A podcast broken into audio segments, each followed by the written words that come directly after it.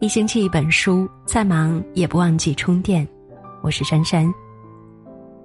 茫茫红尘，我们总是渴求遇到一个人，希望他可以免我惊，免我苦，免我四下流离，免我无枝可依。只不过缘之一字，有深有浅。很多人即便步入了婚姻，也无法改变幸福的走向与结局。尼采就说：“婚姻就犹如一场长期对话。当你决定走进婚姻时，你要考虑好你们能否谈笑风生走到最后。虽说缘聚缘散，冥冥之中自有天意，但一段感情从甜蜜走向破碎，很多时候其实早有征兆。就好比夫妻相处中，一旦出现这五个征兆，婚姻就很难继续了。”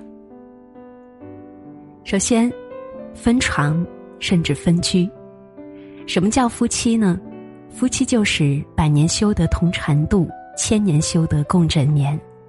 能睡在一张床上相拥而眠，感情才能越来越甜。否则，长久分床，婚姻必亡。就像有人说，夫妻一旦分房睡，就很难再回到同一张床上。很多时候，分床甚至分房睡的夫妻，分着分着就真的分了。没了睡前的耳鬓厮磨，少了睡醒的一句早安，感情也会越来越淡，直至习惯，直至离散。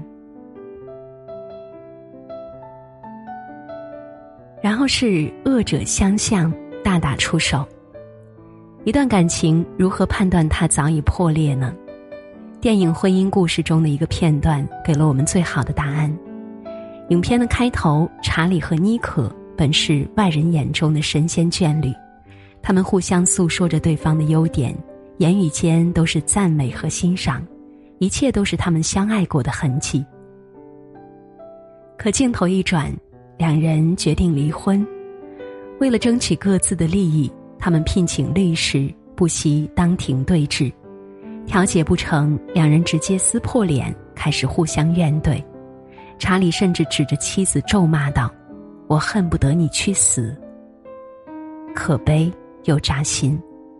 俗话说：“良言一句三冬暖，恶语伤人六月寒。”在夫妻生活中最怕的就是恶语相向。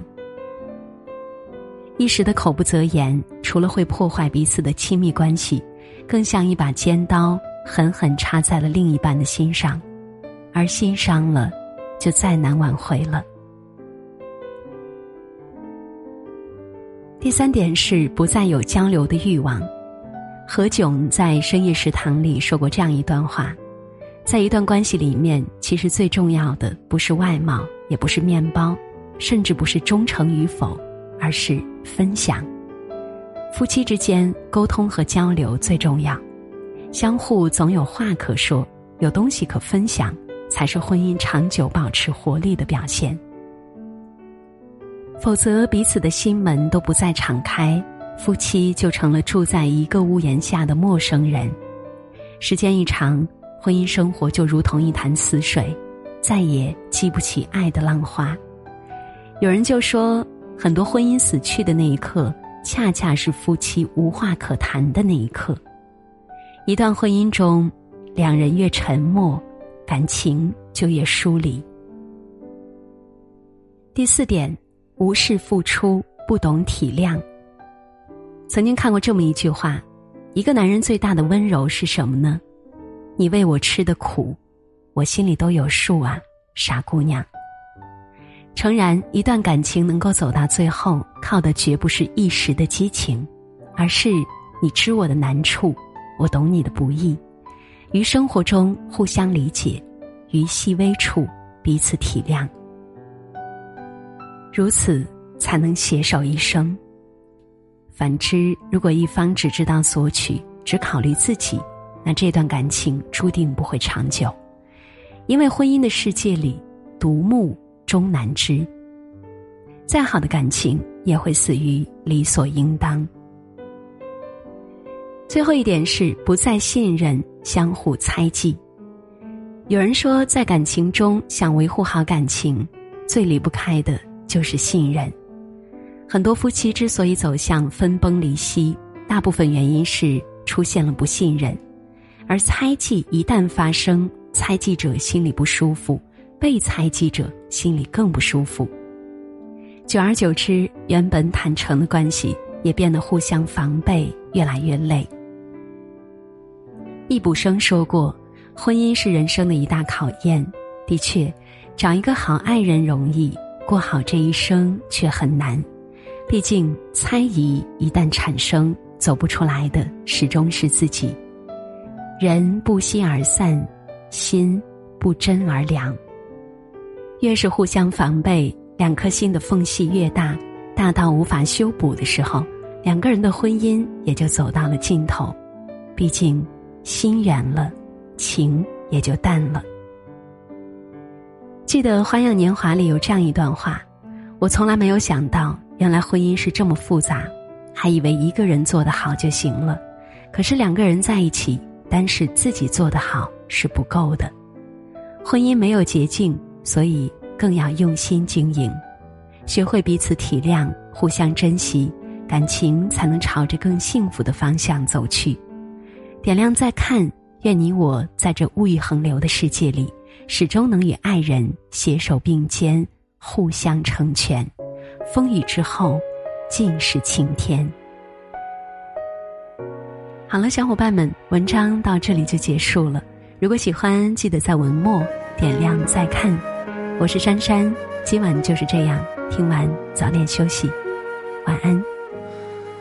你问风为什么拖着候鸟飞翔，却又吹得让它慌张？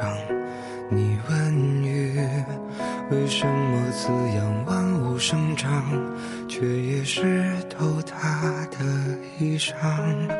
你问他，为什么亲吻他的伤疤，却又不能带他回家？你问我。为什么还是不敢放下？明知听不到回答。